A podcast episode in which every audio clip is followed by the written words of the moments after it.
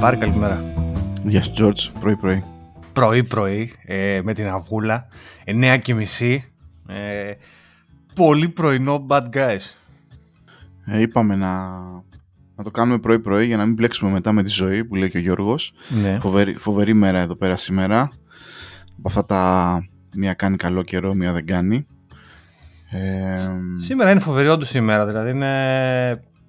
Ναι, δηλαδή ήλιος τρομερός, ε, γαλανός ουρανός ε, γε- και χθες δεν ήταν άσχημα, δεν ήταν τόσο καλά. Παρ' όλα τα αυτά, να πω ότι στο δικό μου τοπικό πάρκο εδώ γύρω, ε, χθες γινότανε πανικός. Αυτό το ευχαριστιέμαι. Ξέρεις κάτι, έχω κάνει grow in στην κουλτούρα. Στην αρχή όταν ήρθα στην Αγγλία και τους έβλεπα που βγαίναν στα πάρκα και χινόντουσαν και αυτό, ήμουν σε φάση, καλά ρε, πώς κάνετε έτσι. Τώρα όμως, μετά από τόσα χρόνια, το εκτιμώ. Παίρνουν εκεί τα συντονάκια τους ή και τίποτα, τα βάζουν κάθονται στο γρασίδι, με ένα καφέ, ένα, μια μπύρα αργότερα, οτιδήποτε και τσουκουτσούκου κάθονται, κάνουν κουβέντα. Ωραίο μέρος κουλτούρας, θα το συνηθίζω, μου αρέσει.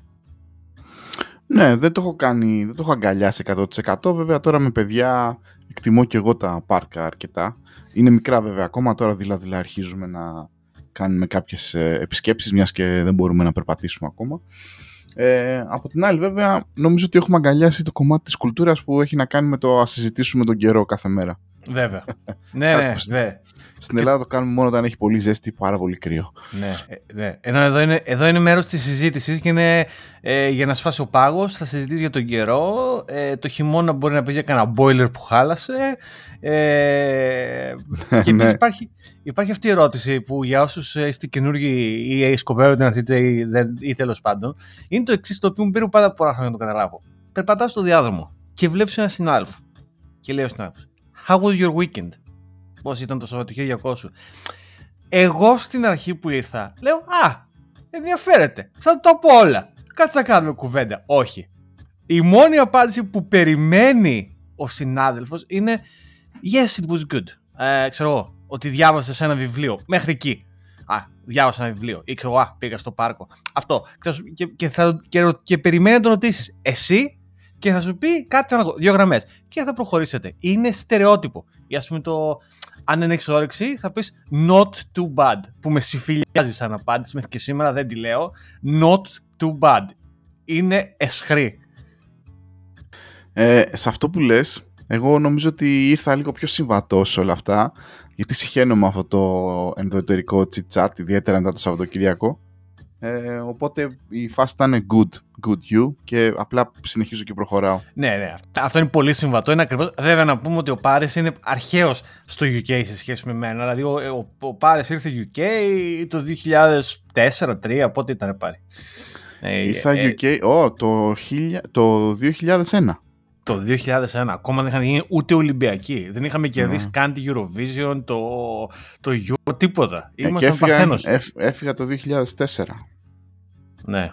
Άρα είσαι, εσύ κι αν είσαι αρχαίος. Μάλιστα. Αρχαίος. Είδες, τα είπαμε. Κυρια, Κυ- Κυριακή και γάτικο αναπόλυση των παλαιών χρόνων. Ε, πάρει όμως να πω, ε, πάλι, πάλι δικαιωνόμαστε. Πάλι και αυτή τη βδομάδα οι bad George. guys τα λένε και δικαιώνονται. George, πρωτού μπούμε σε αυτό όμως, επειδή ξέρω ότι ακούει το podcast και η μαμά σου και πολλές φορές λέμε πράγματα τα οποία μπορεί να την κουράζουν. Ναι. Α μιλήσουμε τώρα. Θα ήθελα να κάνω μια, να, να βάλω μια παύση σε αυτό πρωτού αρχίσει Ναι. το hate, το hate ε, τέτοιο. ναι. Το, δηλαδή το αγαπημένο κομμάτι της, ε, τέτοιας της εκπομπής για πολλούς. George, πώς είναι η διαδικασία να παίρνεις διαμέρισμα στο Λονδίνο; Πες μας λίγο τα τεχνικά της ρε φίλε. Να πω, κάτι- δεν θέλω να πω κανένα τεχνικά. Θέλω να πω για, θέλω να πω για το ένα βασικό στοιχείο του Εντάξει, ναι, χαρακτήρα δεν όμως λέμε- που, πρέπει, που πρέπει να έχεις. Και το ένα βασικό ε, τέτοιο που πρέπει να έχεις στο χαρακτήρα σου είναι η υπομονή. Δηλαδή δεν ξέρω, δεν έχω βέβαια αυτή την εμπειρία στην Ελλάδα. Υποψιάζομαι και θα μας πείτε εσείς, παιδιά, α, αν κάποιος έχει αγοράσει με δάνειο σπίτι στην Ελλάδα, θα μας πείτε και εσείς πώς είναι η διαδικασία στην Ελλάδα, διότι εγώ δεν γνωρίζω. Αλλά το ένα θέμα που υπάρχει εδώ πέρα είναι ότι υπάρχει αυτός ο solicitor που λένε, δικηγόρος τέλος πάντων, εγώ τον λέω, του οποίου η δουλειά είναι να ανταλλάξει τα έγγραφα, να κοιτάξεις στο τοπικό στην τοπική κυβέρνηση, στο council τέλος πάντων, να δει αν το σπίτι έχει κάποια προβλήματα τύπου ε, με τα συμβόλαια κτλ. κτλ πάρα πολλά πράγματα. Βάρη, τα λεγόμενα νομικά βάρη. Ναι, ναι. Νομικά βάρη, πολύ ωραία, μου αρέσει έτσι αυτό. Τα νομικά βάρη του σπιτιού. Όλα τα σπίτια έχουν νομικά βάρη. Το σπίτι που αγοράζω εγώ, ας πούμε, είναι ε, φτιαγμένο στις αρχές του 1900, τέλη του 1890 κάτι, μιλάμε σπίτι 19ου αιώνα τώρα. Έτσι. Και όλα, δεν είναι το σπίτι που εννοώ, όλα τα πούμε... σπίτια στη γειτονιά έτσι δεν είναι. Να, να πούμε και κάτι που ίσως το μπορεί να μην ξέρουν κάποιοι που είναι στην Ελλάδα, προφανέστατα, ούτε και εγώ το ήξερα, ότι όταν αγοράζεις διαμέρισμα εδώ στην ε, Αγγλία, ε, σε αντίθεση με την Ελλάδα όπου αγοράζεις και ένα μέρος του οικοπαίδου, κάποια ναι. τετραγωνικά του οικοπαίδου, εδώ επί της ουσίας επι, ναι. το, το διαμέρισμα για ένα πολύ μεγάλο χρονικό διάστημα. Συνήθως είναι 100 χρόνια. Ναι. Γι' αυτό και λέγονται οι συγκεκριμένες τέτοιες leasehold. Μπράβο. Όταν αγοράζεις σπίτι καλή ώρα όπως αγόρασα εγώ, εκεί αγοράζεις και ένα κομμάτι της γης και τελικά καταλαβαίνεις κιόλας και με βάση τις κατασκευές που κάνουν εδώ πέρα, να λέμε και τις αλήθειες, ότι αυτό που κοστίζει περισσότερο στην Αγγλία είναι η γη και όχι η κατασκευή. Ξεκάθαρα, ναι. Ξεκάθαρα. Ε, και στο κεντρικό Λονδίνο γενικά ε, η πλειονότητα των σπιτιών μέχρι στιγμής είναι αυτό το leasehold, δηλαδή νοικιάζει στη γη. Και το ενίκιο είναι το χρόνο, ξέρω εγώ, βγαίνει κανένα χιλιάρικο και κάτι, συνήθως κάτι τέτοιο. Ε, και τα ενίκια αυτά είναι 100 ετία, 120, 150, 200, ανάλογα, ξέρω εγώ. Και δεν είναι ότι μπορείς να το κρατήσεις στο σπίτι μέχρι το τελευταίο χρόνο. Γενικά, αν το, αν το ε, μέρος του νοικίου πέσει κάτω από τα 90 με 85 χρόνια πρέπει να το ανανεώσει οπωσδήποτε. Αλλιώς το σπίτι μετά δεν πουλιέται, είναι πολύ, θεωρείται πολύ μικρό το διάστημα.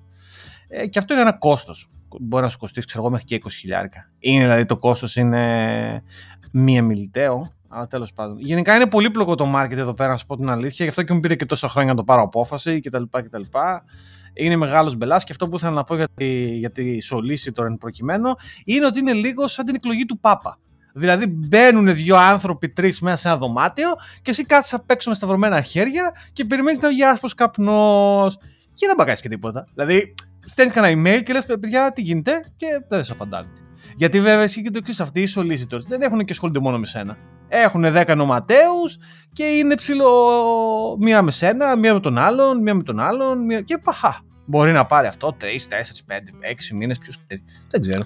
Και να Οπότε τώρα είμαστε χαμένοι να μην ξεχάσουμε να αναφέρουμε το πόσο σημαντικό στη διαδικασία είναι και το λεγόμενο engineering check, έτσι, ότι ιδιαίτερα σε τέτοιες κατασκευές του 1800, 1900 ή οτιδήποτε, ας πούμε, αρχές του 1900 ε, κτίρια, ε, μέρος της διαδικασίας εσύ σαν αγοραστής πρέπει να στείλεις έναν ε, ναι. επαγγελματία μηχανικό να αρχίσει να κάνει διάφορα checks, όχι μόνο στα χαρτιά, ναι. να δει ας πούμε αν οι τίτλοι είναι σωστοί, αν ε, παλιότερα το, η οικοδομή είχε προβλήματα με ε, με διάφορα πράγματα ή οτιδήποτε, να δει κιόλας και αν ξέρεις, υπάρχουν ε, βασικά προβληματάκια σε τέτοιες παλιές ε, κατασκευές. Αυτά, είναι λίγο, αυτά τώρα είναι, είναι πάλι ένα πράγμα το οποίο για μένα είναι λίγο ένα μεγάλο ερωτηματικό, διότι πρώτα απ' όλα και αυτό μου το είπαν πολλοί, ότι όταν θα στείλεις ένα μηχανικό σε ένα σπίτι του 1900 κάτι, ε, κοίταξε να δεις. Το σπίτι έχει 100% προβλήματα, δεν το συζητάμε.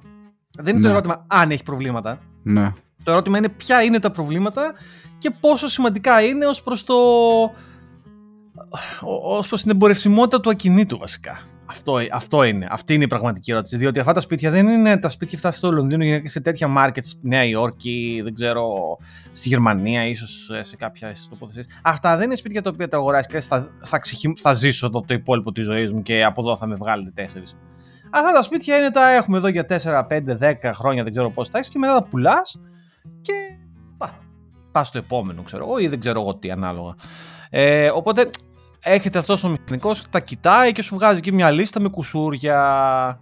Και να σα πω και την αλήθεια, εγώ πιστεύω και στην Ελλάδα το κάναμε αυτό πόσα μπαλκόνια θα βγαίναν, ότι κρέμονται με καλή θέληση και ένα σίδερο και γενικά ο μηχανικός έλεγχος και η αρχιτεκτονική μελέτη των κτηρίων κτλ. Ε, ενώ είναι πολύ σημαντική πολλές φορές σε πολλά κτίρια ανά τον κόσμο, όχι μόνο εδώ πέρα στο Λονδίνο, ε, είναι non-existing, δεν υπάρχει δηλαδή. Είναι... Και φυσικά...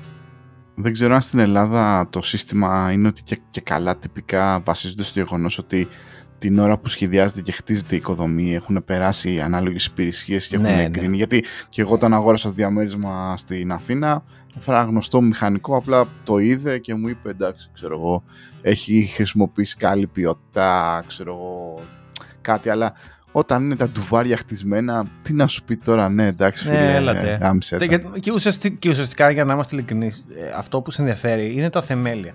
Και τα θεμέλια στην Ελλάδα, λόγω ότι η Ελλάδα είναι σεισμογενής περιοχή, είναι θεμέλια-θεμέλια. Και έχει σημασία. Εδώ πέρα τα θεμέλια είναι Klein Mine, είναι ένα. Τι είπα, μισό μέτρο, μισό Ναι, μέτρο. ένα, μισ- είναι, είναι λίγο τσιμέντο πάνω από, το, από εδώ από το έδαφος Από του το Λονδίνου. χωματάκι. Το, το οποίο το έδαφος του Λονδίνου έμαθα εγώ από αυτή την τέτοια ότι είναι clay. Ουσιαστικά αυτό. Δεν ξέρω πώς Ναι. μιλάω το clay στα ελληνικά. Ε, Ε, ε, μ, τέλος ναι, θα το πάντων. βρούμε, ναι. Θα- ναι, είναι clay τέλος πάντων. Ε, με συγχωρείς, μάνα. Δεν την ξέρω τη λέξη στα ελληνικά. Ε, όχι και πυλ, το όχι οποίο- πυλός, ε, Ε, τέτοιο. ναι. Αφού- ναι.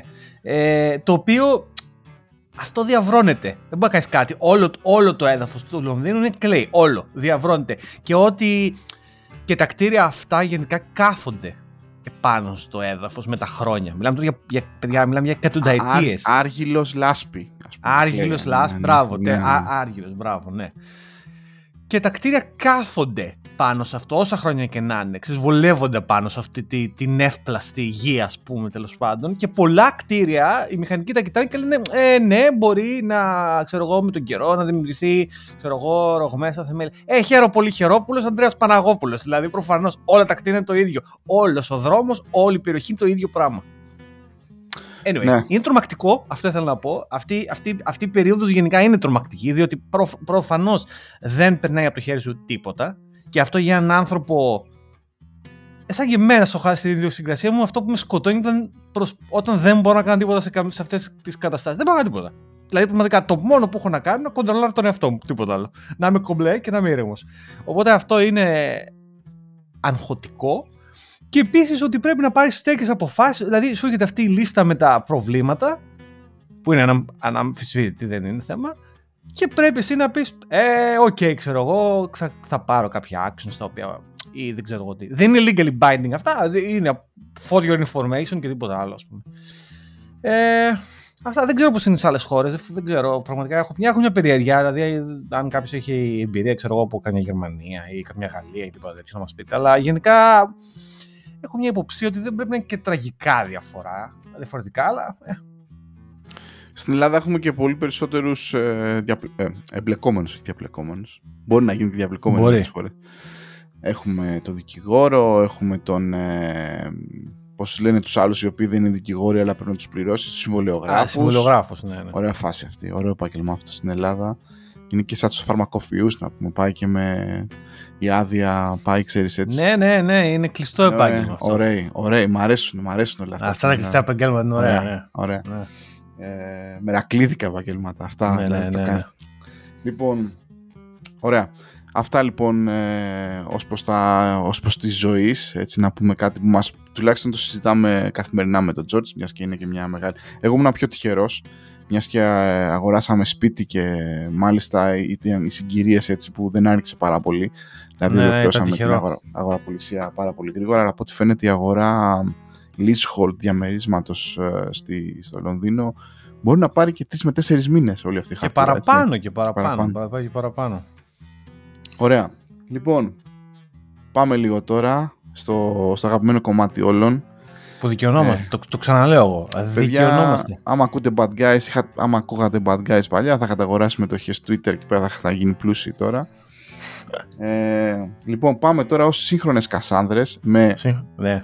με τέτοιο, με όπλο μας τις φραπεδόβιες καφενιακές απόψεις μας. ναι. Έτσι. Με, ό- με όπλο το φραπέ.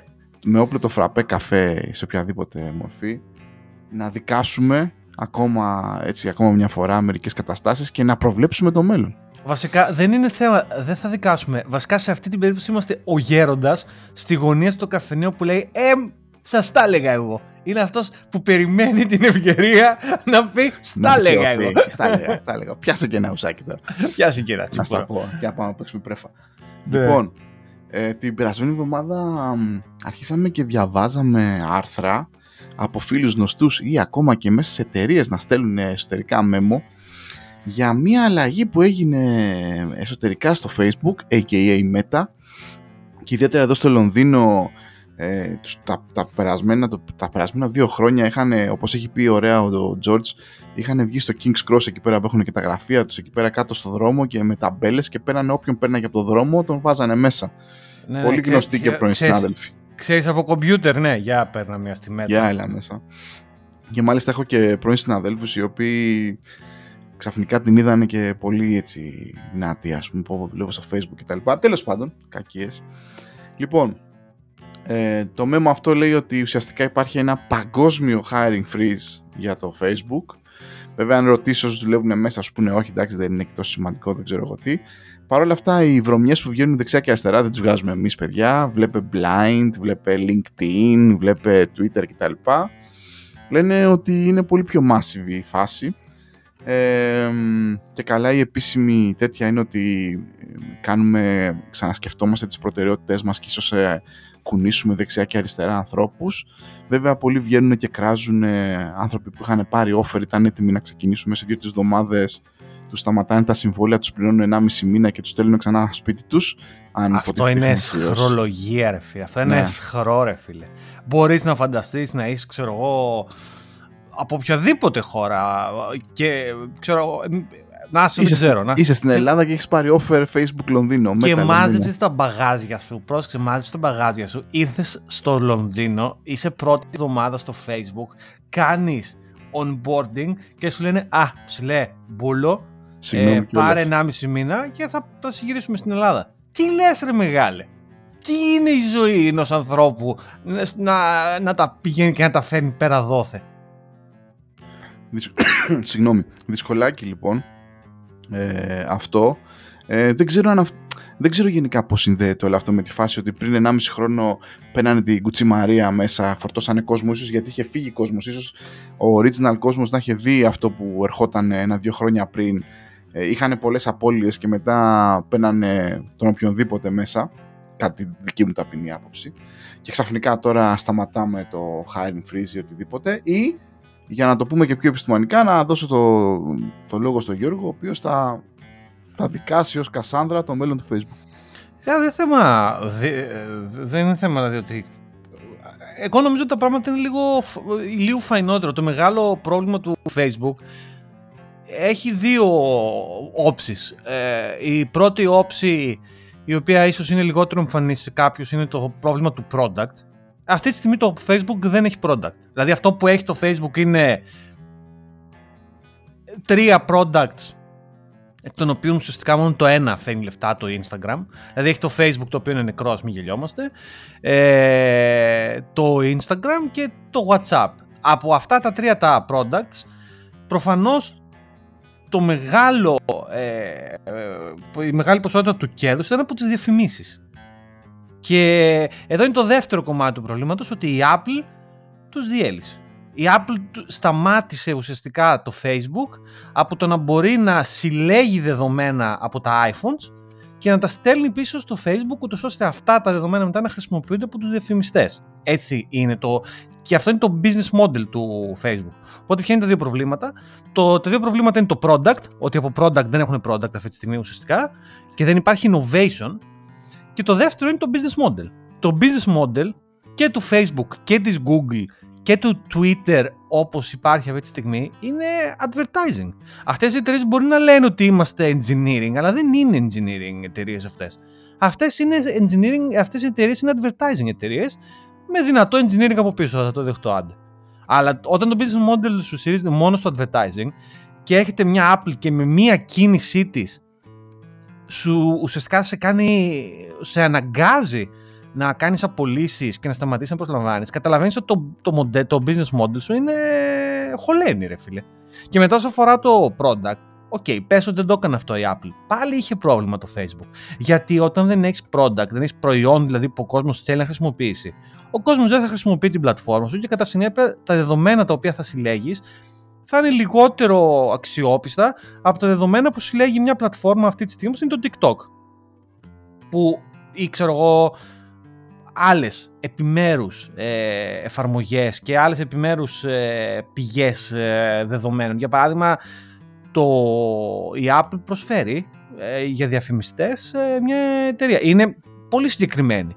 Δηλαδή, αυτό που θα γινόταν έτσι κι αλλιώς είναι ότι οι διαφημιστές θα πηγαίνανε σε επιμέρους ε, communities και σε επιμέρους πλατφόρμες για να διαφημίσουν ε, συγκεκριμένα πράγματα. Για παράδειγμα, θέλω να πω, έστω ότι υπήρχε ένα social media το οποίο ήταν για ξυλουργούς. Αν εγώ ήθελα να διαφημίσω ε, πριόνια, δεν θα πήγαινα στο facebook, θα πήγαινα στο social media για τους ξυλουργούς, γιατί ξέρω ότι εκεί έχουν καλύτερα δεδομένα και εκεί είναι το κοινό μου. Και γενικά κάπως θα μπορούσε αυτό να δουλέψει. Θεωρώ, το έχω ξαναπεί ότι θα μπορούσε αυτό να είναι ένα μοντέλο που δουλεύει. Τέλος η διαφήμιση υπήρξε, υπήρχε και θα υπάρχει. Ε, απλά το Facebook την έχασε. Και μαζί με τη διαφήμιση που έχασε, έχασε το μεγάλο όγκο του.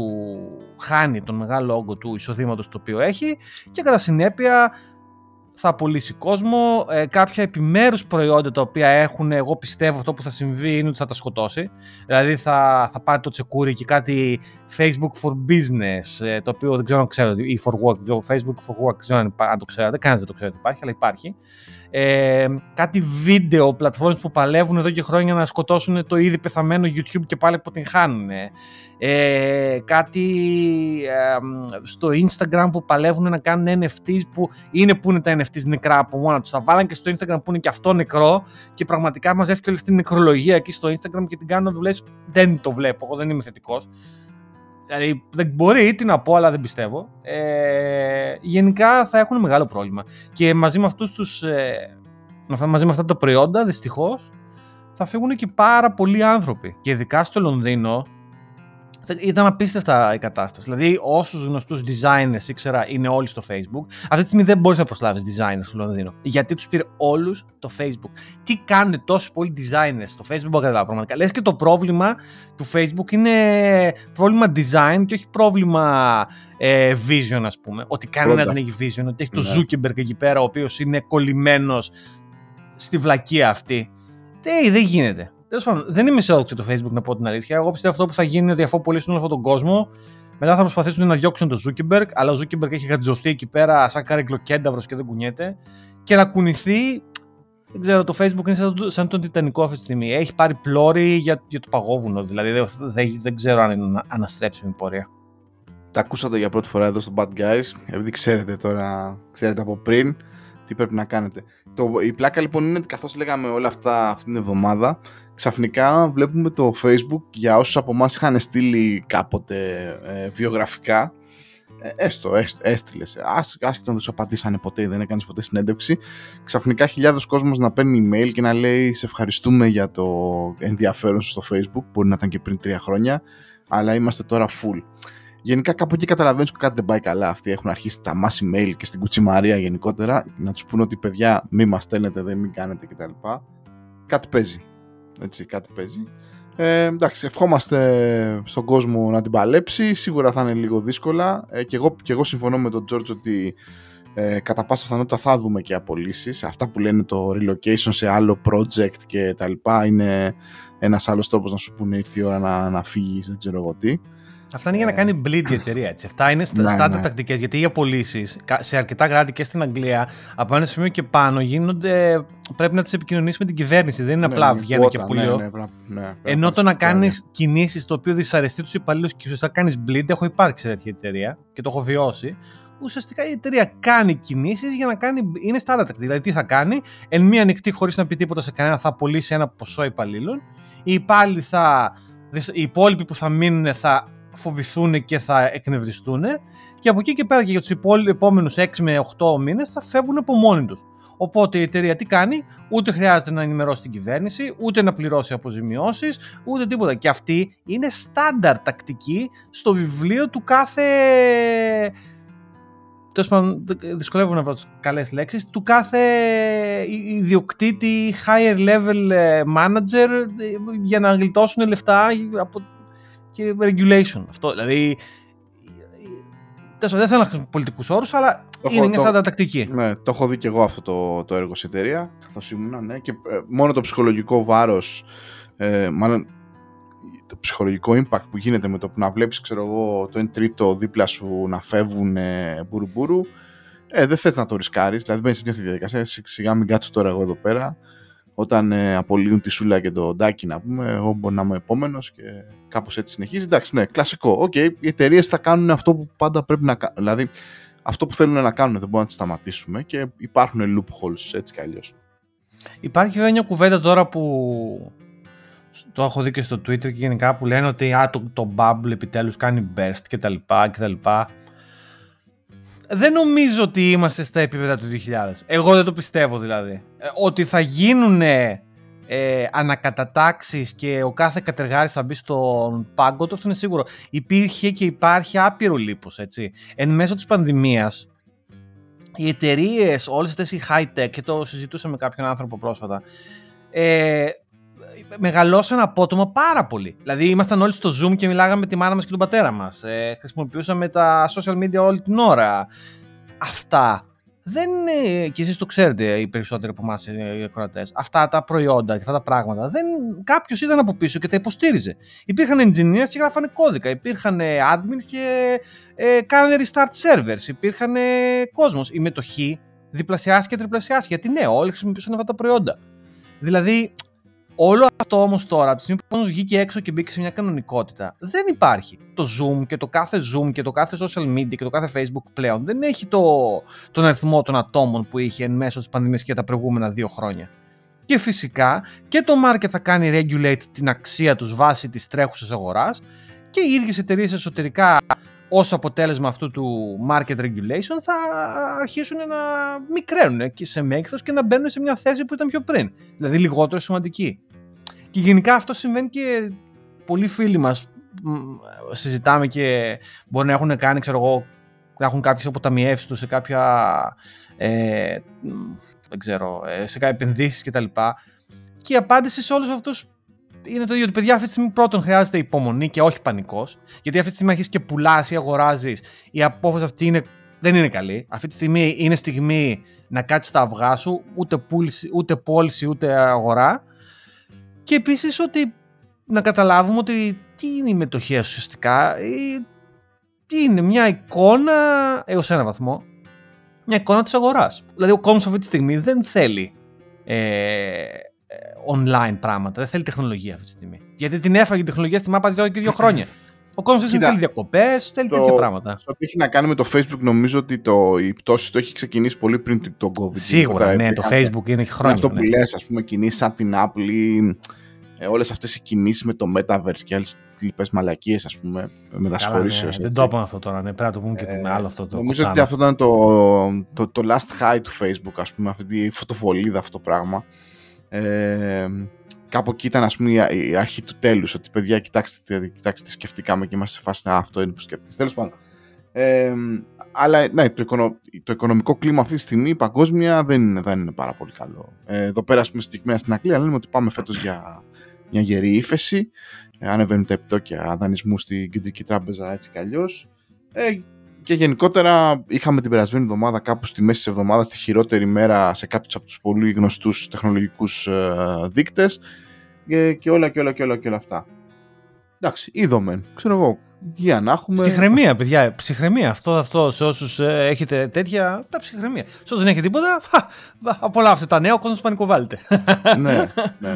Τώρα για αυτούς που δουλεύουν στο Facebook σίγουρα θα είναι challenging, έτσι. Εντάξει, ναι. Θα είναι. Σίγουρα ε, θα είναι. Να πω, μάλλον όμως μύριζε η δουλειά. Ε, το έχετε ο Ζούκεμπερ και λέει θα κάνουμε το μέτα. Τι μέτα να κάνεις εσύ, Δηλαδή.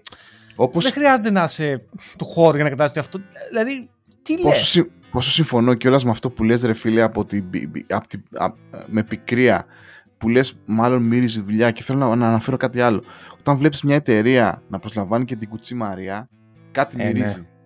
Δηλαδή θέλω να, δηλαδή, να πω έτσι και λίγο πιο απλά πράγματα. Δηλαδή κάποια στιγμή αρχίζεις και κάνεις develop ας πούμε ως επαγγελματίας ε, ε, ξέρω εγώ, μια εμπειρία που αρχίζεις και τα βλέπεις αυτά. Όταν αρχίζεις και παίρνεις την, και την κουτσή Μαριά, φίλε κάτι πάει λάθος. Κά, κά, κάτι, κάτι συμβαίνει. Ή κάτι φούσκες, συμβεί, ας πούμε. Φούσκες υπάρχουν, αλλά είναι επιμέρους φούσκες. Δηλαδή ο κόσμος ψάχνει να βρει τη μία μεγάλη φούσκα του market. Που αυτό είναι λίγο δεν είναι αδύνατο να συμβεί, αλλά είναι σπάνιο και δύσκολο να συμβεί επιμέρους φούσκες όμως τύπου Facebook και τύπου δεν ξέρω πώς ήταν η Θεράνος και πώς ήταν ε, το WeWork και τέτοιες επιμέρους φούσκες υπάρχουν συνέχεια γύρω σου δηλαδή άμα κοιτάξεις θα βρεις και άλλες τέτοιες δηλαδή όταν μια εταιρεία παίρνει, παίρνει, παίρνει, παίρνει, παίρνει, παίρνει. Ρε παιδιά, εντάξει, ξέρεις, εκεί δεν χρειάζεται να σε φιλοσοφείς, κάποια στιγμή θα σκάσεις, δεν γίνεται. Δηλαδή, έχεις πραγματικά vision και προσλαμβάνεις ή απλά προσλαμβάνεις γιατί ναι, θα, δηλαδή μου ακούγεται ίδιο με αυτό με το WeWork, ας πούμε. Πολύ άλλος. Ναι, ναι, θα κάνουμε grow κι άλλο και ναι, ναι, θα έχουμε τα πιο πολλά τετραγωνικά μέτρα σε όλη την πόλη και ναι, αλλά τι στυλ, δεν, δεν είναι σαν δεν γίνεται αυτό το πράγμα. Χάνεις εκατομμύρια κάθε μήνα. Ναι, ναι. αυτό το ίδιο πράγμα. Ακριβώς. Τελείωσε τη σειρά, την ιδέα. Όχι ακόμα. Όχι βλέπω ακόμα. Κριτζάρο, παιδιά, παλεύω. Ναι, ναι, ναι, ναι, δηλαδή, ναι. δεν, μπορείς, δεν ξέρω. Κάποιοι μπορεί να την κάνουν binge αυτή τη σειρά. Συγχαρητήρια, έχετε περισσότερα άντερα από ό,τι έχω εγώ. Εγώ δεν αντέχω να. Δηλαδή, βλέπω ένα επεισόδιο και μετά είμαι εξαντλημένος. Δεν κάθομαι στον καναπέ και λέω πω, πω φίλε αλλά μάλλον γιατί έχω περάσει από ψιλοπαρόμοια περιβάλλοντα και το νιώθω στο πετσί μου, μάλλον γι' αυτό μου βγαίνει τέτοια αντίδραση. Φοβερή, φοβερή σειρά το WeCrust. Νομίζω πρέπει όλοι στη, στο χώρο της πληροφορικής να, να, να το δούνε. Φοβερό. Εν τω μεταξύ, ρε Σιπαρινιά και είμαστε λίγο στι ταινίε. Να, να, να, να, πω ένα πράγμα. Να κάνουμε μια πάσα. Ναι. Να κάνουμε μια πάσα λίγο. Εχθές, 10 η ώρα το βράδυ, χοντρικά, ε, κάπου βάθηκα να βάλω να δω μια ταινία και μπαίνω να δω μια ταινία, εσύ. Και λέω, να δω το The Batman. Που θα θέλω να το δω το The Batman. Κοιτάω. Το συζητήσαμε για το περασμένο τέτοιο. Θα ε; το δω, δεν το είδα. Θα το, Α, δω, το, το μπορεί να το δω και σήμερα το The Batman, από την αλήθεια. Ε, αλλά το βλέπω. Τρεις ώρες. Τρεις ώρες ταινία. Λέω, αποκλείεται. Το ξεχνείς τώρα να τελειώσει μία και. Και κοιτάω, λέω, και α το The Batman, θα δω το, το James Bond που δεν το έχω δει. Δύο ώρες και 45 λεπτά. Έργα μου το λέω. Καλά, λέω, άστε, λέω, εδώ το Matrix πάνω το Matrix 2 ώρες και 37 λεπτά. Ρε πάτε καλά. Δηλαδή η ταινία δε... ξέρεις τι μου λείπει; Και το βλέπω στην αγορά. Θέλω μια ταινία από εκείνες τις ταινίες του 1990, ρε φίλε, που είναι μία ώρα και 50 λεπτά ταινία χοντρικά, give or take τέλος πάντων, και είναι πρωτότυπο σενάριο. Δεν είναι επιστημονική φαντασία απαραίτητα, είναι μια ωραία ταινία. Ξέρεις, έχω στο μυαλό μου, πιο παλιά το 90 βέβαια ε, οι τρεις μέρες του Κόνδωρα. Το έχεις δει με τον Ρόμπερτ Ρέντφορντ, ας πούμε. The Three Days of Condor, ξέρω εγώ. Μπορεί, Μιλάμε για επική ταινιάρα. Με σενάριο, με ερμηνεία Ρόμπερτ Ρέντφορντ τρομερή. Ή ξέρω εγώ, πώς λέγω το τσακάλι. The Day of the Jackal, η μέρα του Τσακαλιού, δεν ξέρω πώ με στα ελληνικά. The Day of the Jackal. Ε, πάλι Robert Redford, έτυχε και τον πέτυχε το Robert Redford τελευταία και είδα κάνει δύο ταινίες. Μιλάμε για ταινίες. Δεν αισθάνομαι ότι βγαίνουν εύκολα τέτοιες ταινίες πλέον. Δηλαδή, όχι ότι ήταν, ποιος ξέρει, ερμηνευτικό. Ήταν ωραίο, χαλαρό, ωραίο ταινιάκι με ερμηνεία, με πρωτότυπο σενάριο, με φωτογραφία, με μουσική από πίσω έτσι. Τέλος πάντων, ακούγομαι σαν παλιό τώρα. Απλά, anyway, ήθελα να δω μια ταινία, είναι όλες πολύ μεγάλες. Σήμερα θα δω το The Batman. Θα κάτσω τρεις ώρες εκεί με τα snacks. Εγώ, George, δεν είμαι τόσο χύψες σαν και εσένα και ειδικός με τις ταινίες. Οπότε ξέρεις, δεν μπορώ να πιάσω το μικρόφωνο και να αρχίσω να λέω απόψεις. Γιατί είμαι άνθρωπος ο οποίος βλέπει, βλέπει Transformers, ας πούμε, και γουστάρει. Είμαι από αυτούς τους τύπους. Παρ' όλα αυτά, οι τρεις ταινίες που ανέφερες, το Batman, ε, το τελευταίο, το ποιο άλλο είπες, το... Το Matrix και το, το Matrix, James Bond. το τελευταίο, το τελευταίο James Bond, είναι και τα τρία flops, δεν ξέρω δηλαδή αν... Όχι πάρει, διαφωνώ, εδώ όλοι, όλοι για, για τον Batman όλοι είπαν πολύ καλά λόγια. Είναι, ε, εγώ έκανα, έκανα σχεδόν μία εβδομάδα να μπορέσω να το τελειώσω το Batman. Έλα ρε. Επικά βαρετό ας πούμε και εντάξει παιδιά, το, δυστυχώς τον έχουν διαλύσει αυτό το χαρακτήρα με όλους, με όλους αυτούς τους άσχετους που βάζουν κτλ. Τα έχουμε πει αυτά, έχουμε ξαναδικάσει για τον Batman, δεν θα, θα επαναληφθώ. Το Matrix ήταν, δεν έπρεπε να γίνει, ήταν ένα λάθος ας πούμε. Μας χαλάσαν όλο το σάγκα. Και το James Bond ήταν και αυτό flop. Ναι, θα τα δω γιατί δεν έχω ίδια άποψη. Αυτό που κατέληξα να, για να κλείσω το χθεσινό, αυτό που κατέληξα τελικά να δω είναι μια πάρα πολύ ωραία ταινία. Στα πλαίσια αυτού που είπα πριν και είναι και spy movie που λέγεται με τον, ε, με, το, με τον Cumberbatch, ε, με τον Benedict Cumberbatch, ο οποίος ο Benedict Cumberbatch πολύ, πολύ σχηδής έτσι, ηθοποιός και ωραία πράγματα, κάνει πολλά πράγματα. πολύ καλός ο Benedict ε, και η ταινία λέγεται The Courier του 2020 η οποία είναι και αυτή η απολυθινή ιστορία πάλι spy Γενικά την έχω, ξέρετε, ας πω ότι έχω πάρει. Διαβάζω αυτό το βιβλίο, το, ένα ένα spy novel τέλος πάντων εκεί πέρα από την ιστορία. Και έχω πάθει λίγο ένα λαλά τώρα με όλα αυτά τα spy και τα τέτοια και βλέπω διάφορα. Τέτοια, διάφορα. Ξεκίνησα και αυτή τη σειρά που μου είπες στο Apple TV. Α, για πες. Ε, μπράβο, το, το Slow Horses. Εντάξει, ε, είναι, είναι γυρισμένη και στη γειτονιά εκεί πέρα που μέναμε λίγο πριν αγοράσουμε το σπίτι.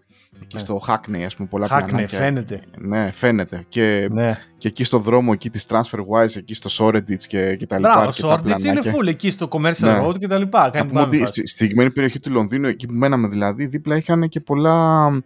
Ε, υπήρχαν κτίρια τα οποία ήταν ενεργά στούντιο. Συγκεκριμένα, ας πούμε, είχαμε πέντε λεπτά από το διαμέρισμα εδώ από το σπίτι και μία pub που λεγόταν Alfred Hitchcock.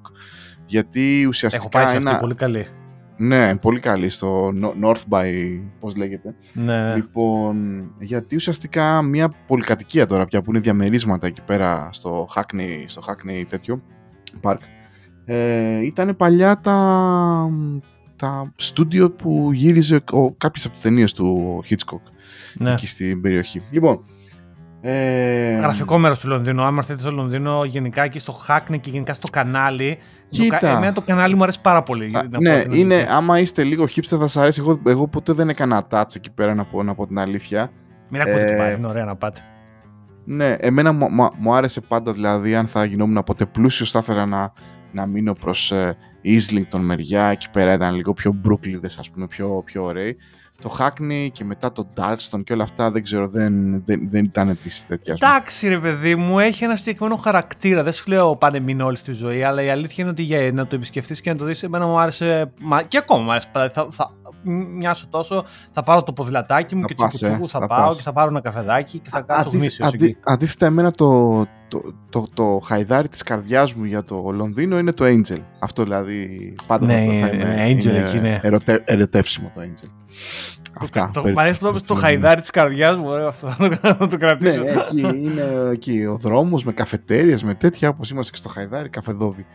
Λοιπόν, αυτά λοιπόν με το Λονδίνο, συγγνώμη σας κουράσαμε έτσι, λέμε και εμείς τις καφεδόβιες ε, ε, ιστορίες μας περί του περιοχών του στο Λονδίνο. Αν και τώρα τα έχω ξεχάσει, έχω να πάω στο κέντρο, δεν ξέρω κι εγώ πόσους μήνες. Εντάξει, πάρε, θα έρθεις, μην αγχώνεσαι. Το κέντρο δεν πάει που θα σε περιμένει εδώ. Α, καλά είμαι εδώ πέρα, μια χαρά. Λοιπόν, ε, ωραία, το δικάσαμε το facebook, τα είπαμε όλα αυτά. Πάμε τώρα, δεύτερη δικάσιμος. Νομίζω μια, είναι λίγο μια συνέχεια του προηγούμενου επεισοδίου, το οποίο ε, ε, να κάνω μια εισαγωγή εδώ πέρα. Πολλοί φίλοι της εκπομπής ε, γουστάρανε πάρα πολύ. Κάποιοι άλλοι μου στείλανε μηνύματα και δεν γουστάρανε, ήταν λίγο επικριτικοί. Ε, έχει να κάνει προφανέστατα με την επίθεση που έκανα εγώ κυρίως, γιατί ο Τζότζ είναι ένα ευγενικό παιδί, δεν κάνει επιθέσεις, ε, ως προς το ποιόν του σύγχρονου engineering manager στην, ε, στην ε, σύγχρονη αγορά εργασίας. Ε, και εδώ να πούμε ότι γενικά ο engineering manager και ο product manager, μιας και το αναφέραμε τώρα τελευταία σε κάποιες ε, συνομιλίες στο Twitter, είναι ρόλοι που στην ελληνική αγορά τουλάχιστον 6 χρόνια αυτά πριν δεν ήταν established, έτσι, δεν υπήρχαν. ε, Και αυτό έχει να κάνει ίσως και με την αγορά και με το ποιόν των ελληνικών εταιριών και με το τι κάνουν, ας πούμε, το πελατολόγιο τους κτλ. Οπότε κάποιοι που δεν έχουν δουλέψει έξω, προφανέστα δεν μπορούν να κάνουν ε, ε, δεν, δεν μπορούν να καταλάβουν ας πούμε μερικές φορές όλους αυτούς τους ρόλους που σε άλλες αγορές είναι established εδώ και χρόνια είναι μέρος ενός συστήματος μιας θεωρίας όπως ήταν και το agile ας πούμε ή είναι το agile ή οτιδήποτε και κάποτε είχαμε γεμίσει με scrum masters κτλ. Λοιπόν, εδώ να πω ότι ε, προφανέστατα ο, ο τρόπος που παρουσιάζω εγώ προσωπικά μερικές φορές πράγματα είναι έντονος. Αυτό είναι καθαρά δική μου επιλογή. Ε, άλλες φορές βγάζω απλά τα, τα νεύρα μου ας πούμε μετά από κάποια χρόνια στην αγορά και άλλες φορές γιατί η ταπεινή μου άποψη είναι ότι πιστεύω ότι κάποιοι, πρέπει να υπάρχουν κάποιοι τρελοί σαν και εμένα να λένε κάποιες φορές τα πράγματα έξω από τα δόντια καθαρά προσωπική άποψη για να ταρακουνιόμαστε ας πούμε γενικά σε μια κατάσταση που θεωρώ ότι ε, πνίγεται από το λεγόμενο political correctness. Ε, γιατί θεωρώ ότι α- αυτοί οι δύο ρόλοι στη σύγχρονη εργασία στο IT και στο software engineering ε, αυτή τη στιγμή κινούνται στο, πολύ στο, στο political correctness. Α, πρέπει να έχουμε, πρέπει να κάνουμε, πρέπει να κινούμε και κτλ. Αλλά χάνουμε την ουσία. Οπότε ζητώ συγγνώμη αν βρίσκετε τις απόψεις μου έτσι λίγο έντονες. Μερικές φορές το κάνω και για να, έτσι, να ξεκινήσει η συζήτηση. Ε. Άλλες φορές όμως είναι, μάλλον επί της ουσίας τα πιστεύω. Δεν, δεν, δεν το κάνω, δεν, το- δεν το παίζω. Εντάξει, εγώ κοίταξε. Ε, εγώ, εγώ εδώ πέρα είμαι το αντίβαρο. Δηλαδή, γενικότερα. Εντάξει, κοίταξε, έχω και εγώ τις δικές μου απόψεις, αλλά γενικά. Εγώ το κάνω approach το πράγμα τελείως από την ανθρωπιστική πλευρά του πράγματος. Δηλαδή, για μένα, στο δικό μου το μυαλό, όλοι είμαστε άνθρωποι οι οποίοι ξυπνήσαμε σήμερα, φύγαμε από το σπίτι και πήγαν να κάνουμε μια δουλειά. Ε, για μένα, στο δικό μου το μυαλό, δεν νομίζω ότι ξύπνησε ποτέ κανένας και είπε: Σήμερα, φίλε, θα πάω στη δουλειά ε, και θα γαμίσω τον George. Αυτή, αυτό, αυτό σήμερα είναι το, το, το, το to-do της ημέρας. Δηλαδή, δεν το θεωρώ αυτό. Δηλαδή, νομίζω ότι απλά κάπου. Ε, κάπου οι ζωές μας διασταυρώνται για κάποιες λίγες ώρες μέσα στη μέρα και εντάξει, ξέρω εγώ, προσπάθησε να μην, να μην την κάνεις την, την κατάσταση πιο δύσκολη από ό,τι είναι από μόνη της. Ε, τώρα, όσο αφορά για Γι' αυτό για το... και όλο αυτό ξεκίνησε νομίζω από τον Elon Musk, έτσι δεν είναι, που, που έκανε ο Elon αυτό Ο το... Elon λοιπόν έρχεται, λες και έχει ακούσει Bad Guys προηγούμενο επεισόδιο, λες και ακούει, δεν ξέρω, και έρχεται και λέει με το δικό του troll τρόπο, μόνο λες αυτό που, ε, ένα από τα πράγματα που είπα και εγώ. Ότι έχει γεμίσει η αγορά από πουθενάδες, δεν φταίνει οι άνθρωποι αυτοί, αλλά από τη μεριά του, της πλέμπας, του engineer που κάνει τη δουλειά, έχουμε αρχίσει και κουραζόμαστε από ανθρώπους οι οποίοι μπαίνουν να έχουν έναν ε, οργανωτικό ρόλο μέσα σε ομάδες, σε ομάδες software engineering, οι οποίες πρέπει να λύσουν ένα business πρόβλημα με τεχνολογία. Και αυτοί οι άνθρωποι δεν έχουν τα minimum skills τα οποία θα πρέπει να έχει κάποιος για να οργανώνει, διευθύνει, να καθοδηγεί μια ομάδα. Έχουμε, ε, στη δική μου στατιστική, ωραία, είναι πολύ έντονο αυτό το πρόβλημα. Δηλαδή, πολύ λίγες φορές βλέπω ανθρώπους να έχουν αυτά τα skills και πιστεύω ότι αυτή τη στιγμή δημιουργούν πρόβλημα. Αυτό, αυτό το λίπος όπως είπα έτσι. Λοιπόν, ήρθε ο Ήλον και δεν ξέρω για τους χύψη λόγους, μπορεί να θέλει να σουτάρει κόσμο στο Twitter τώρα που ετοιμάζεται να πάρει τα ενία και λέει ότι κοιτάξτε να δείτε με πολύ έντονο τρόπο που προφανέστατα δεν τον υιοθετώ 100% αλλά είπαμε και αυτός είναι mega troll ας πούμε και λέει ότι θες να είσαι engineering manager πρέπει να είσαι καλός engineer. Κάπως έτσι ας πούμε και εντάξει, και έκανε πολλούς να κριτζάρουν. Κοίταξε, είχες μια πολύ ενδιαφέρουσα κουβέντα με, με, στο, στο, στο Twitter με τον, με, το, με τον Γιώργο τον Αδαμόπουλο. Νομίζω την είχες μια κουβέντα πολύ ενδιαφέρουσα. ε, και την τη παρακολούθησα αυτή την κουβέντα. Και σε αυτή την κουβέντα ο, ο Γιώργος έλεγε ότι δεν συμφωνώ ουσιαστικά και ότι δεν είναι απαραίτητο. Εγώ συμφωνώ και με τους δύο να πω την αλήθεια. Συμφωνώ δηλαδή και με τον Γιώργο τον Αδαμόπουλο που λέει ότι δεν συμφωνώ ότι αυτό είναι απαραίτητο ε, ο engineering manager να είναι φανταστικός engineer. Και ταυτόχρονα συμφωνώ ότι αν είναι να κάνεις lead ε, engineer, καλό είναι να είσαι τουλάχιστον decent engineer. Εντάξει, δεν θέλω να είσαι διάνοια. Γιατί ναι, να τα, να τα βρούμε είναι μικρό το μέγεθος. Ναι, ναι, ναι, να τα βρούμε στη μέση. Προφανέστε, κανένας μας δεν είναι διάνοια. Έτσι, θα, δηλαδή... πω, θα πω ότι στο δικό μου το μυαλό είναι δύο ξεχωριστά πράγματα. Έτσι. Δηλαδή, αυτό που λέει ο Ήλον και συμφωνώ είναι κάποιος ο οποίος είναι, που κάνει ένα technical leadership επί της ομάδας. Δηλαδή, ας πούμε, οι technical συζητήσεις, οι technical διαφορές, το θα κάνουμε το service έτσι, θα χρησιμοποιήσουμε αυτό το database, NoSQL, ε, SQL, δεν ξέρω. Αυτές οι κουβέντες που σε μια engineering ομάδα, παιδιά, θα γίνουν, είναι μέρος της καθημερινότητας, δεν γίνεται να μην δεν γίνουν, θα γίνουν και θα διαφωνήσουμε. Δηλαδή, μπορεί να πει ο άλλος, όχι, θα κάνουμε εκείνο. Να πω εγώ, όχι, θα κάνουμε το άλλο. Εκεί χρειάζεται τον τον, engine, τον manager ο οποίος κάνει το technical leadership να είναι δυνατός. Το δέχομαι. Εκεί έχει δίκιο ο Έλλην. Εκεί που έχει δίκιο όμως η αντίπερα όχθη, λέω το όνομα του Γιώργου Ταδαμόπουλου, αλλά έτυχε και ήταν στην κουβέντα. Και εγώ το πιστεύω, να σου πω προσωπικά. Είναι ότι υπάρχουν managers οι οποίοι μανατζάρουν την ομάδα σαν group ατόμων. Σαν προσωπικότητες, σαν ένα. Σαν μια, από θέμα συνοχής των ατόμων αυτών. Α, εκεί ε, δεν χρειάζεται να είσαι καν ε, απαραίτητα engineer. Βοηθάει. Δεν λέω ότι βοηθάει πάρα να, πολύ να έχεις να σου πω κάτι, να, να πω κάτι. Κα, ε, ακούω και τις δύο, ε, μάλλον ακούω την, τις απόψεις αυτές. Παρ' όλα αυτά, επειδή είμαι άνθρωπος που λίγο με ενοχλεί όταν μερικές φορές δεν ακούγονται συγκεκριμένα πράγματα και τα οποία θεωρώ σημαντικά. Ε, νομίζω ότι κάνεις ένα, πώς το έχεις πει ρε εσύ Τζότς, έχεις πει ένα, ένα mental acrobatic εδώ πέρα, εσύ και όλοι οι άλλοι στο οποίο λέτε σωστά πράγματα. Ναι, πρέπει να, κάνεις, να μιλάμε για τεχνικά, πρέπει να έχεις τεχνικό background, αλλά όταν μιλάμε για ανθρώπους πρέπει να έχεις people skills, ωραία. Υπάρχει ένα set από skills όμως που είναι κάπου ενδιάμεσα.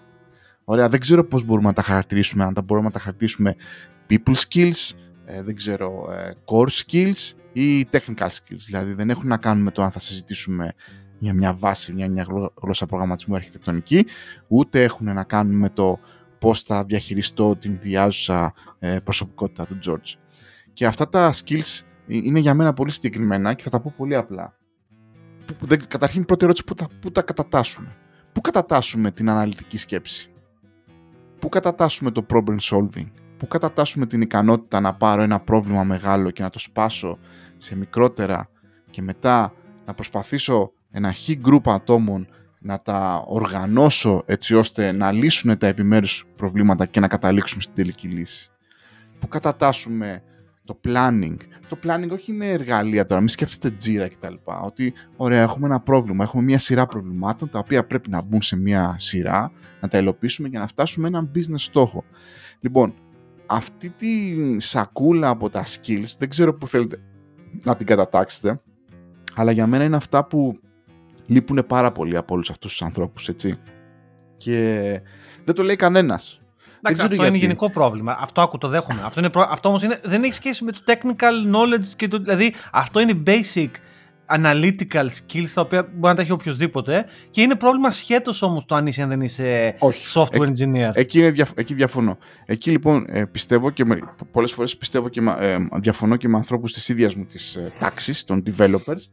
Λοιπόν, εκεί πιστεύω ότι ένας software engineer είναι gifted από ξέρω εγώ, τις σπουδές του, από τον τρόπο που δουλεύει, σε ένα βαθμό να τα έχει αναπτύξει όλα αυτά. Δεν ξέρω αν θα είναι καλός ή όχι, αλλά έχεις την ευκαιρία και τα έχεις αναπτύξει. Έτσι. Και σε σχέση με κάποιον ο οποίος είναι ε, απλά people skill manager ή οτιδήποτε, επειδή θέλω να είμαι συγκεκριμένος. Μιλάμε για engineering managers σε software development ομάδες. Τώρα εγώ δεν μιλάω για managers γενικότερα, εγώ μόνο τον κόσμο μου ξέρω, τους άλλους δεν μπορώ, δεν μπορώ να κρίνω. Έτσι. Λοιπόν, δεν μπορείς να κάνεις lead μια ομάδα που θα χρησιμοποιήσει την τεχνολογία για να λύσει ένα business πρόβλημα όταν δεν έχεις λίγο από αυτά τα core ε, πράγματα. Και όταν δεν τα έχεις, γίνεσαι πρόβλημα. Απλά το γεγονός ότι αυτό το λίπος έχει επικρατήσει με political correctness ή γιατί εξυπηρετεί προφανέστατα organizational ε, σκοπούς, ωραία, κάποιοι άλλοι πιο πάνω θέλουν κάποιους ενδιάμεσους εκεί πέρα απλά για να τους μεταφέρουν το feeling κτλ. Αυτό δεν σημαίνει και ότι είναι σωστό. Επίσης και δεν σημαίνει ότι εμείς οι engineers δεν πρέπει να μιλάμε, αλλά δυστυχώς δεν μιλάμε γιατί όλοι αυτοί οι ενδιάμεσοι κάποια στιγμή ε, έχουν λόγο για την καριέρα σου. Και σε αυτό απλά... δεν αλλάζω άποψη. Εμένω δηλαδή, I will stand on this hill που λένε. Κοίταξε, απλά το μόνο που έχω να πω εγώ είναι ότι τις περισσότερες, εγώ η δικιά μου εμπειρία μου λέει ότι οι συνήθως αυτοί που είχα, οι άνθρωποι που ήταν πολύ καλοί tech leads ε, και ταυτόχρονα όμως ήταν και managers και αφορούσαν την καριέρα μου και τη συνοχή της ομάδας, δεν ήταν καλοί στο δεύτερο κομμάτι. Δηλαδή, στην καλύτερη να ήταν μέτρη. Πώς να σου πω, δηλαδή η ομάδα σαν ομάδα τεχνικά μπορεί να ήμασταν να κάναμε πραγματικά τρομακτικά καλά πράγματα αλλά όσο αφορά το day to day ας πούμε το είχα πάρει εγώ για παράδειγμα παραμάσχαλα μόνο και μόνο για να υπάρχει μια συνοχή. Φυσικά θα μου πεις η εταιρεία κέρδιζε. Αυτός που έχανε ήμουν εγώ. Ή ξέρω εγώ, ο άλλος ο οποίος δεν ασχολιόταν με μένα. Και δηλαδή θα να σου πω ότι υπήρχε πρόβλημα. Ρε Γιώργο, δηλαδή... να, σου κάνω, να σου κάνω μια ερώτηση έτσι λίγο δύσκολη σε αυτό. Γιατί το έχω ακούσει από πολλούς αυτό ότι είναι ένας καλός τεχνικός manager, ας πούμε, δεν θα, θα τα πάει καλά σε task όπως με το career progression. Ρε παιδιά, λίγο να, ξέρω εγώ, να βγάλουμε το σακάκι του political correctness, να μιλήσουμε έτσι, ξέρω εγώ, πικρόχολα κάπως. Πότε έχετε βρεθεί σε εταιρεία που πραγματικά νομίζετε ότι, ας πούμε, πραγματικά όμως έτσι, ενδιαφέρεται για το progression σας; Πραγματικά. Όχι, εντάξει, γιατί, το, γιατί το απαιτείτε τώρα από το χύψη άσχετο ή μη άσχετο manager, ας πούμε, που επί της ουσίας παίζει ένα playbook; Τι είναι το career progression επί της ουσίας, δεν τι περιμένετε ότι αυτές οι εταιρείες θα κάνουν; Εντάξει, θα, μία ή δύο φορές στο χρόνο που θα δουλέψετε για μια εταιρεία θα πείτε σε μια διαδικασία να ζητήσετε λεφτά ή όχι, ένα promotion κτλ. Αλλά πραγματικά τώρα εγώ, average job developer, περιμένω ο manager Τάκης ας πούμε ε, ότι θα ενδιαφερθεί για το career progression. Εγώ πιστεύω ότι αυτό είναι μια καραμελίτσα γενικότερα όλης αυτής της corporate culture ας πούμε, που μας φιντάρουν στο, στο χώρο του, του IT και το έχουμε πιστέψει κι εμείς και λέμε ναι, εντάξει, ο Τάκης ήταν πολύ καλός τεχνικός ε, manager κτλ. Αλλά δυστυχώς δεν ενδιαφέρθηκε ποτέ για το progress. Σιγάρε, man. Ε, ε, τι να ενδιαφερθεί, ας πούμε. Εταιρείες είναι, παίρνουν κόσμο, κάνουμε project, πολεμάνε, υπάρχουν politics. Εδώ οι developers μεταξύ τους τρώγονται, ας πούμε. Τρώγονται μέσα στα PR και δεν ξέρω εγώ τι για να δείξει ποιος την έχει μεγαλύτερη. Ε, τι περιμένετε; Ε, δεν ξέρω γιατί μου ακούγεται πολύ συναισθηματικό, δραματικό όλο αυτό. Πω, πω ξέρω εγώ, για το well-being της ομάδας. Ποιο well-being της ομάδας, παιδιά; Όλοι πρέπει να κάνουμε μια δουλειά και να τελειώνουμε. Δεν ξέρω. Το βλέπω πολύ ομά πια. Και δεν έχεις άδικο. Αυτοί, Ναι, ο Μάντο αυτό ακριβώς είναι. Ο λόγος για τον οποίο μιλάμε για career progression και για, το, για την ομάδα κτλ. είναι γιατί η εναλλακτική είναι ότι οι άνθρωποι θα έρχονται και θα φεύγουν πολύ πιο γρήγορα από ότι αν κάποιος ενδιαφερόταν και αυτό στην τελική απλά θα κάνει τη δικιά σου την καθημερινότητα λίγο πιο μίζερη. Σ' ακούω. Και είναι, και, είναι και, σε, και σε ξεβολεύει. Το, δέχ, το δέχομαι, αλλά αυτό εντάξει μπορείς να το πετύχεις με το απλά να μην είσαι μαλάκας. Το καταλαβαίνω αυτό. Δηλαδή, δεν λέμε ότι δεν πρέπει να έχεις καθόλου people skills και προφανέστατα δεν λέμε ότι όλοι οι engineers μπορούν να γίνουν engineering manager. Προφανέστατα γιατί υπάρχουν και κάποια παιδιά που λένε ή κάποιοι το βλέπουν και σαν ε, τέτοιο ή oh, είναι άσχημο που μας δίνεται μόνο αυτό σαν career path. Όχι. Το, ας πούμε, άκουσα παιδιά που λένε ότι εμένα με ενοχλεί που το μόνο career path μου δίνουν είναι το engineering manager και η απάντηση μου είναι όχι, δεν είναι, δεν είναι αυτό. Πολλές φορές αυτό είναι στρέβλωση της αγοράς αν πας σε μια μεγαλύτερη αγορά, μπορείς να συνεχίσεις να είσαι individual contributor και τεχνικός για όσο θέλεις, όσο αντέχεις. Όσο αντέχει, ξέρω εγώ, το στομάχι σου, το, το μυαλό σου, δεν ξέρω εγώ τι. Σε μικρότερες αγορές αυτό δεν είναι τόσο εύκολο. Και γι' αυτό βλέπεις αυτή τη στρέβλωση. Αλλά ναι, εντάξει, ναι, να είμαστε ευγενικοί, να είμαστε ωραίοι κτλ. Αλλά ρε παιδιά, στο τέλος της ημέρας πληρωνόμαστε να κάνουμε μια δουλειά. Προφανέστατα να, να, να την κάνουμε χωρίς να έχουμε πονοκεφάλους κάθε μέρα κτλ. Ε, έτσι με πραγματισμό και OK. Okay. Να μην, να μην βγάζουμε μαχαιράκι ο ένας τον άλλον, αλλά να μην έχουμε και ρομαντικές απαιτήσεις ότι η εταιρεία ενδιαφέρεται για το career progression. Γιατί άμα ήταν έτσι, όλα αυτά που λέμε ότι κοίτα, man, άμα θέλεις περισσότερα λεπτά, λεφτά ή ξέρω εγώ promotion, απλά φύγε κάθε 2-3 χρόνια. Θα πηγαίνεις στα σκουπίδια, αλλά αυτή είναι, αυτό είναι το reality. Ναι, θα δούμε τι θα κάνει ο Elon τελικά όταν και αν πάρει το Twitter. Ε, αλλά από ό,τι φαίνεται ναι, νομίζω ότι αυτό ήταν και λίγο ένα μήνυμα προς το εσωτερικό του Twitter. Ε, ναι, για μένα, αυτό ναι, που πιστεύω ναι, ότι ναι. θεωρεί ο Elon είναι ότι κάποια από τα μεγάλα προβλήματα που θεωρεί ότι δεν έχουν λυθεί όπως είναι το spam και όπως είναι τα bots και όλα αυτά είναι λόγω του lack of technical excellence. Δηλαδή υπάρχουν engineering managers κτλ. οι οποίοι δεν κάνουν καλά τη δουλειά τους. Και είμαι σίγουρος ότι οι πρώτες ημέρες ιδιοκτησίας του Twitter ε, από τον Elon, οι πρώτοι μήνες θα είναι λίγο δύσκολοι. Ε, αλλά εντάξει. Ε, αυτό που είπα για να συνδέσω λίγο αυτή την κουβέντα που κάνουμε με την προηγούμενη που λέγαμε για το advertising, το facebook και όλα αυτά είναι ότι το μόνο θετικό της όλης υποθέσεις είναι ότι ο Elon φαίνεται ότι θα σταματήσει το Twitter να είναι advertising company και θα το ξανακάνει product company στο οποίο θα πληρώνεις για κάποια features του Twitter και ουσιαστικά το εισόδημα του Twitter πλέον δεν θα βασίζεται μόνο στις διαφημίσεις αλλά θα το κάνει diversify και ουσιαστικά θα έχει και άλλες πηγές εισοδήματος το οποίο το θεωρώ καλή ιδέα όσο αφορά τη βιωσιμότητα του προϊόντος. Αυτό. Να τον δούμε και τον Ήλιο. Εντάξει, τον γουστάρουμε γενικά μερικές φορές. Αυτό δεν σημαίνει ότι δεν είναι Είναι, τρόλι, κοίταξε, θα πω λέει υπερβολικά πράγματα έτσι. Δεν είμαι φαντικό οπαδό του Ήλιον, μόνο και μόνο γιατί σαν χαρακτήρας είναι επαγγελματικά και σαν ε, ε, entrepreneur και όλα αυτά, νομίζω είναι ο καλύτερος ε, που υπάρχει στη ζωή μας αυτή τη στιγμή. Αλλά σαν άνθρωπος ε, είναι αλλοπρόσαλος και είναι, λέει, χοντρα... είναι λέει και κάνει ναι. χοντράδες κάποιες στιγμές. Είναι πραγματικός. Είναι πραγματικός. Αυτά όσο αφορά και τον, ε, και τον Ήλωνα, ο οποίος είπαμε είναι Έλληνας κανονικά. Ο, ο Ήλωνας. Ναι, ρε, είναι από τους L, έχει, είναι ε, ναι, ναι, ναι, Ελ, Έλλονας, ναι. Αυτά. Λοιπόν, παιδιά, ένα πολύ ωραίο link το οποίο τσίπησα από έναν ε, φίλο στο, στο Twitter και δεν ήξερα ότι υπήρχε ένα Twitter handle από ένα account το οποίο συλλέγει από ό,τι φαίνεται ε, δεν ξέρω, βρωμιά από ανθρώπους που έχουν δουλέψει σε εταιρείες οι οποίες κατά κάποιο τρόπο προωθούν τη δωρεάν εργασία. Ναι, τώρα Αλλά μιλάμε για τραγικά πράγματα. Ελάτε, δουλέψτε για, για σε μένα τσάμπα. Τι κερδίζω, ε, το όνομα της εταιρείας, φίλε, στο βιογραφικό σου. Άσα ναι, ναι, ναι, κάτι τέτοιο. Θα το βάλω στα show notes. Πού είναι, ρε, George, το, το είχα μπροστά μου πριν και το, και το έχασα. Ναι, τέλος πάντων. Είναι ένα Twitter το... θα το βάλουμε στα show notes. Έχουν screenshots με διάφορα τέτοια που θα... ουσιαστικά πάει ο κόσμος και ρωτάει ναι, τι κερδίζει ουσιαστικά; και το παντάνε ε, το όνομα της εταιρείας. Το, όνομα της εταιρείας. Ωραίο, ναι. ωραίο. Δουλέψτε και... τσάμπα. Ένα άλλο, ένα άλλο link, ένα άλλο link το έχω ξαναπεί. Είμαι φανατικός οπαδός ενός YouTube channel που λέγεται Κοφιζίλα. Είναι ένας τύπος ο οποίος κάνει κυρίως ναι. διαδικτυακές ε, ε, ας πούμε έρευνες. Σαν έρευνα δημοσιογραφική είναι. Ναι, κάτι ας πούμε. Αυτός τώρα τελευταία, το, το τελευταίο χρόνο ας πούμε γενικότερα ασχολείται πολύ με scams στον, στον χώρο του crypto και το, τον τελευταίο καιρό έχουν γίνει διάφορα, πάντα γίνονται ε, με ανθρώπους οι οποίοι φτιάχνουν τα δικά τους coin και ουσιαστικά μετά βάζουν κόσμο, φτιάχνουν πυραμίδες και μετά τους παίρνουν τα λεφτά. Έχει βγάλει ένα πάρα πολύ ωραίο βίντεο με ένα πολύ γνωστό coin κάποτε το Safe Moon όπου μιλάμε εκεί πέρα ο κόσμος έχει χάσει εκατομμύρια έτσι και τα λοιπά και είναι κλασικά η ίδια ιστορία έτσι φτιάχνονται coins, ε, φτιάχνετε μια πυραμίδα, βάλτε τα λεφτά σας και μετά από λίγο όλα αυτά φεύγουν.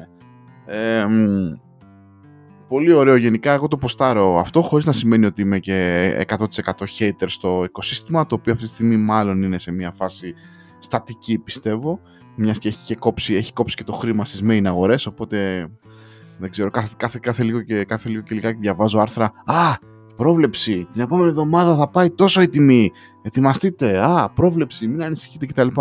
Μου φαίνεται λίγο γελίο όλο αυτό. Θα δούμε όμως. Θα δούμε πώς θα εξελιχθεί. Ναι, είπαμε. Δεν... Ε, εντάξει, το κρύπτο δεν είναι ανεξάρτητο από, το, από την αγορά. Ναι, Νόμιζε ναι, ο κόσμος ναι. ότι θα πέφτουν όλα, αλλά το κρύπτο θα μένει σταθερό έτσι θα ανεβαίνει. Όχι. Το κρύπτο και όλες, όλα αυτά τα προϊόντα χρειάζονται κάποιους ανθρώπους να έχουν λεφτά για χάλαμα και να μπαίνουν. Και αυτή τη στιγμή ο κόσμος έχει φρικάρει. Και δεν έχει λεφτά για χάλαμα κανένας. Γιατί όλα γίνονται αυτά που γίνονται. Οπότε πέφτει και το crypto. Αυτά. Αυτά. Αυτά πολύ ωραία. Είχαμε λοιπόν, ένα επεισοδιάκι εδώ πέρα. Κάναμε και το, και το ψιλό beef μας να πούμε με, το, με τον Elon. Και κάναμε το, και, και beef, δικάσαμε το facebook. Ξεδιαλύναμε λίγο τη στάση μας για τους engineering managers να πούμε. Ε, περιμένουμε comments ε, σε οποιαδήποτε μορφή και θα ανανεώσουμε το ραντεβού μας για την επόμενη εβδομάδα. Καλή φάση αυτό το πρωινό Κυριακή. Να το ξανακάνουμε. Τώρα μπορείς να τρέξεις τα λιβάδια με τους άλλους hipster George εκεί πέρα στο, στο Hampstead και να είσαι ωραίος. σήμερα έχει φανταστική μέρα και όντως θα κλείσουμε το podcast, θα χαιρετηθούμε πολύ όμορφα και θα, θα φορέσουμε τα παπούτσια μας και θα βγούμε έξω μες στον ήλιο να τρέξουμε, να μας βαρέσει και ο ήλιος και ο αέρας. Αυτά. Πάρει, τα λέμε την επόμενη εβδομάδα. Ε, είσαι ωραίος. Bye bye.